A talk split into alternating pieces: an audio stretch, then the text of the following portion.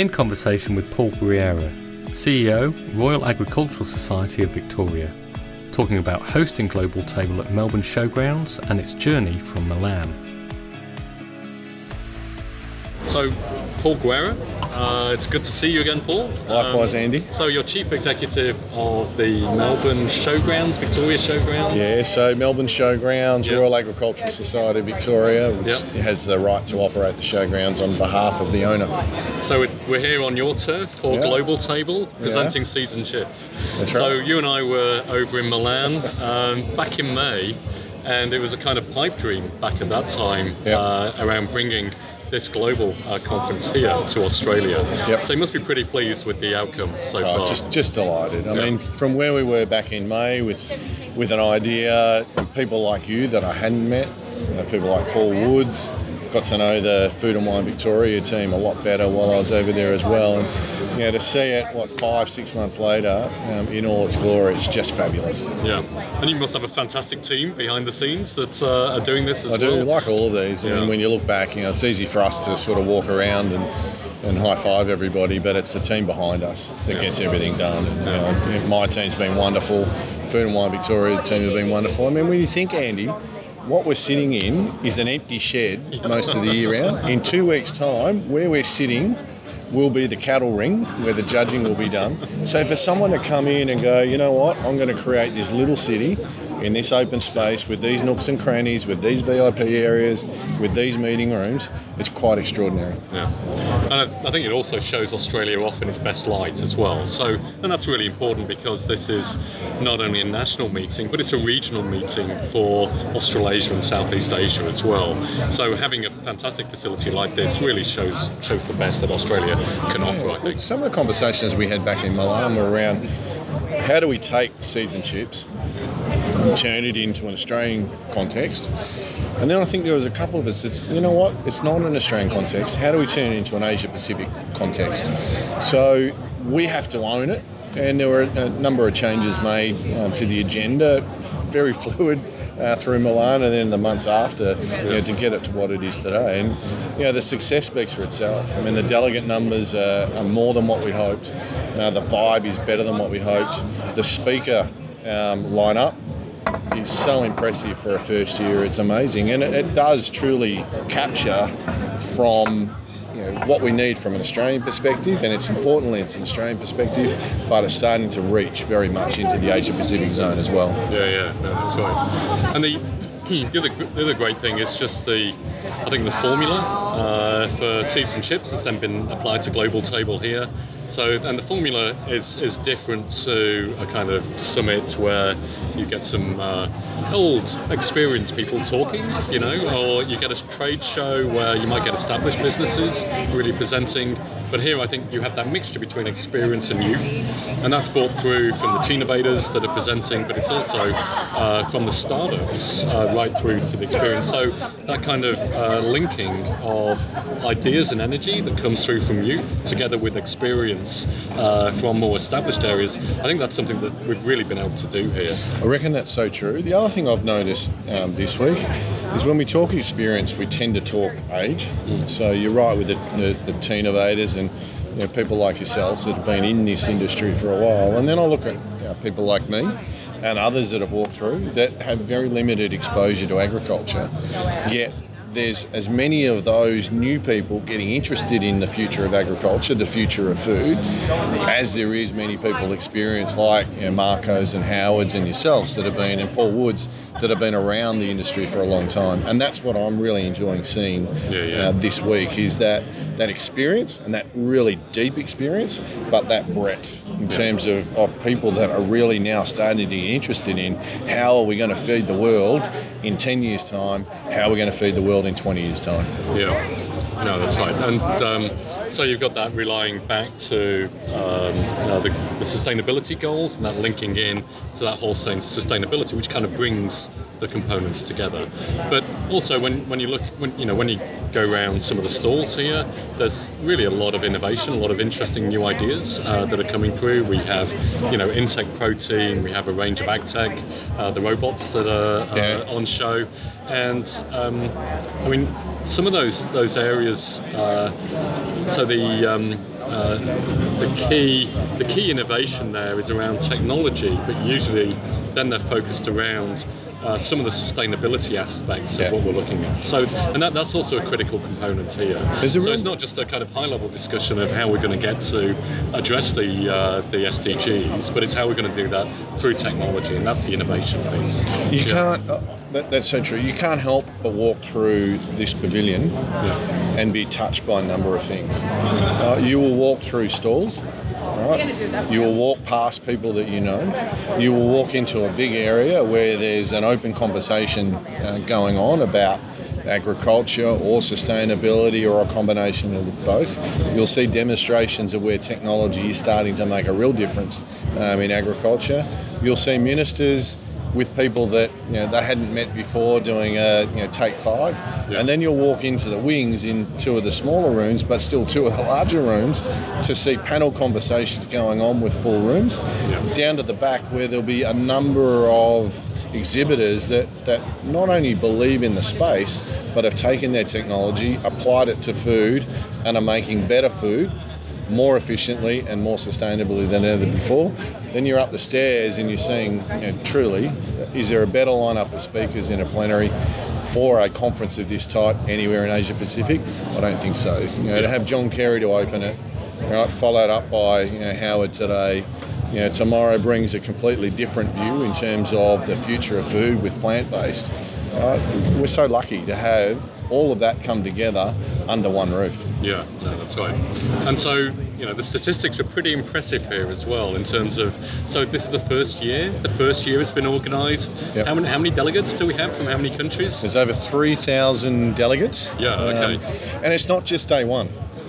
Right, so day one was 3,000 delegates came through the doors.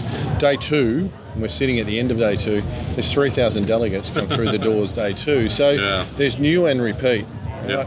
We think there's about 26 countries that have been represented, which is just extraordinary when you think about it. All the way from Italy, Yeah. um, you know, clearly the founders of Seeds and Chips had a hand in that. But there is you know, through to the US with John Kerry, and and then that's amplified with The Economist and other global papers picking up the story as well, and then back into our friends in Asia. Yeah, yeah. This is something that you know, Australia can be really proud of. You know, it's the first conversation of this type, uh, first congress um, of this type, and it's probably the first time many people have been introduced to the sustainability goals um, that, you know, according to Marco, are going to be very much part of our vernacular going forward. So I think that's right. So the you know conversation around the sustainability goals has been a bit slow starting here in Australia. Probably Yep. everybody would accept that. Uh, it's not necessarily criticism, particularly when you consider that probably the, the birthing of those ideas probably happened between Europe and the US, Yep. uh, where you've got the strongest UN links. Yep. But what has been surprising is how quickly uh, those sustainability goals are now being incorporated into a range of businesses. Yeah. And we're seeing kind of exponential incorporation now within Australia. And that, that's promising for the future. I think it's, Yeah. you know, I think it's actually really exciting. I think it's Yeah. given, you know, some of the businesses here that have been aware of it, you know, a real impetus to say, you know, this is significant in the global uh, piece. You know, finally a congress has come to town that says, yeah, this is significant, Yeah. but added speakers that can increase that significance as well. And it's a message of hope, and the hope is then linked not only with technology but the economic return from focusing on that element. So, in terms of the trillion dollar market uh, that's available for moving uh, our, our lifestyles to a sustainable base. It's, it's. I mean, you and I talked a bit about this last night, um, and you know, I told you about my son, who's year 12, um, and he's finally decided that he wants to spend his future in sustainability and renewables. When I talked to him about what that looked like, he said, "Dad, I, I can see this growing um, to be a not only a real uh, career, but a very important career in terms of where things are going." So, match that with the Teenovators that we've seen over the last two days.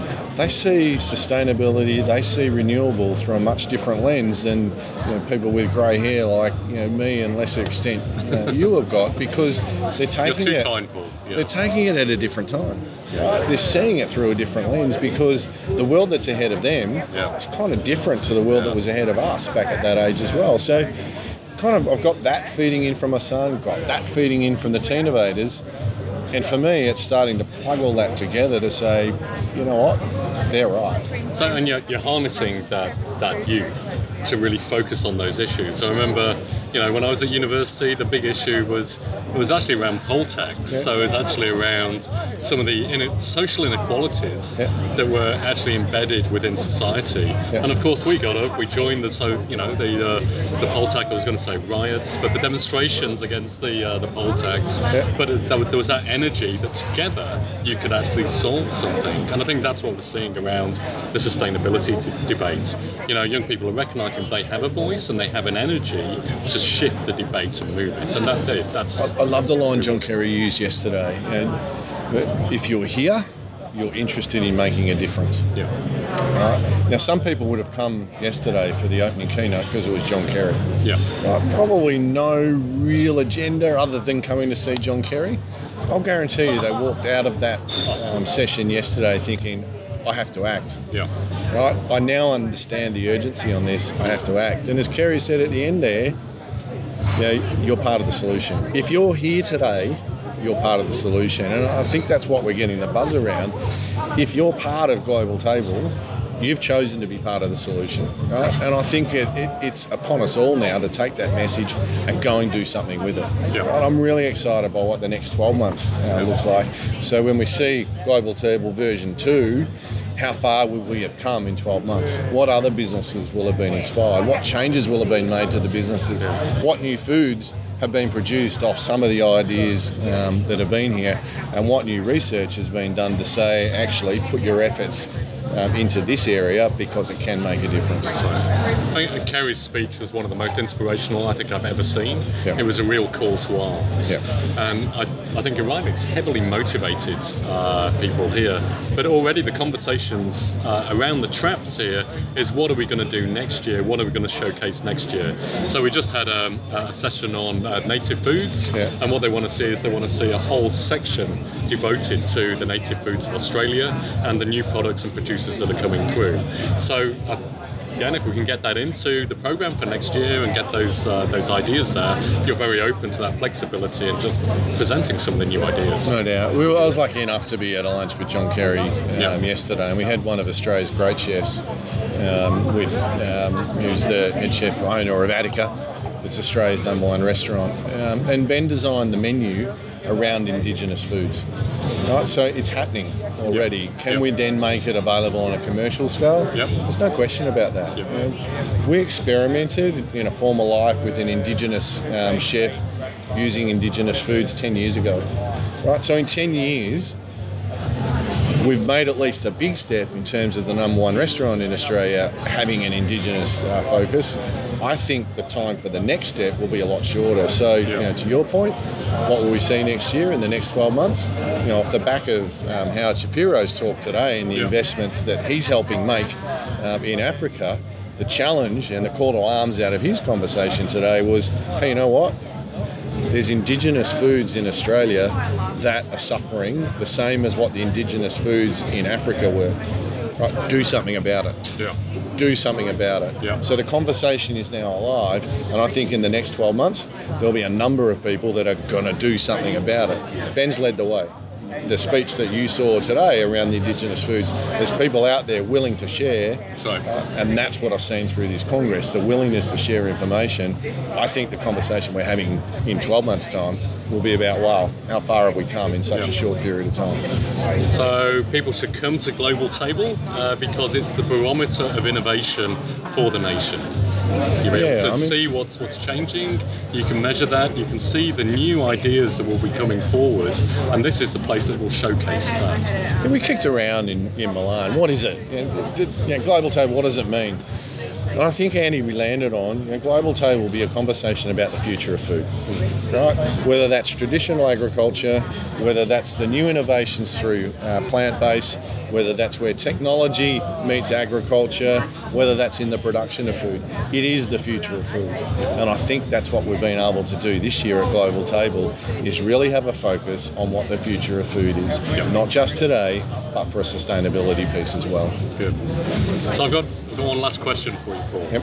So, uh, out of all the 17 sustainability goals, um, which one would you pick as uh, your favourite or the one which really resonates with you the most? I've really- had answers from that from uh, all of them down to, uh, yeah, I don't know what they are, which is quite interesting anyway. Yeah. Yeah, it's, it's and it's an interesting question for Yeah. somebody that hasn't been immersed in that sustainability uh, conversation. Um, so I've looked at them all, and I can tell you that they all uh, resonate. Um, but after hearing John Kerry's speech, I went home last night. We went out, as you, you know, I went home last night. The sun was still up, and I told him that I was you know, hearing John Kerry and uh, that you know having lunch with John Kerry, and he asked me how was it. And I said it was good. I said introduced Matt's his name. Said, Matt, we talked about the sustainable goals. He said, oh yeah, the 17. And so what I want to do is do two things. One, I want to have a conversation with him around okay, of the 17. Right, which one resonates and, and why, and what do you see with the others? Number one. And number two, which one can we bring to life here at the showgrounds? Yeah. And so after I have both of those conversations, so one with my son and then one with the team here, I'll come back to you and say, this is one we picked. Yeah. And we picked it because we can make a difference in the next Yeah, yeah. 12 months. And I'd love, with Global Table 2 being here, I would love to show what we've done Yeah. off the back of those So you really 17 adopt one, them. and then help deliver it. Yeah. If we don't own it, Yeah. right, it'll just be another congress that we go to. That's right. Now, what difference will we have made? What, what will I have done as a result of being here? Right, and it's not enough to say, yeah, I like that one and do nothing. So I want to, I want to grab one. I want, with the help of the team, to own one through my son's lens, get to know one, and then we'll pick it, and then we'll go and we'll make a difference with it. So I know that didn't answer your question That's right. directly, but Take it on notice, that's fine. Yeah. so I will write to you once I've picked, and then when you come back next year, right, and we have another conversation, we'll say, that's what we did, Andy, Yeah. and here's the outcome of it as a result. Right. Paul Guerrero, thank you very much. Wonderful. Thank you, Andy. Cheers. Great to see you. In Conversation with Andy Lowe, a series of podcasts looking at food, biological resources, sustainability, and innovation.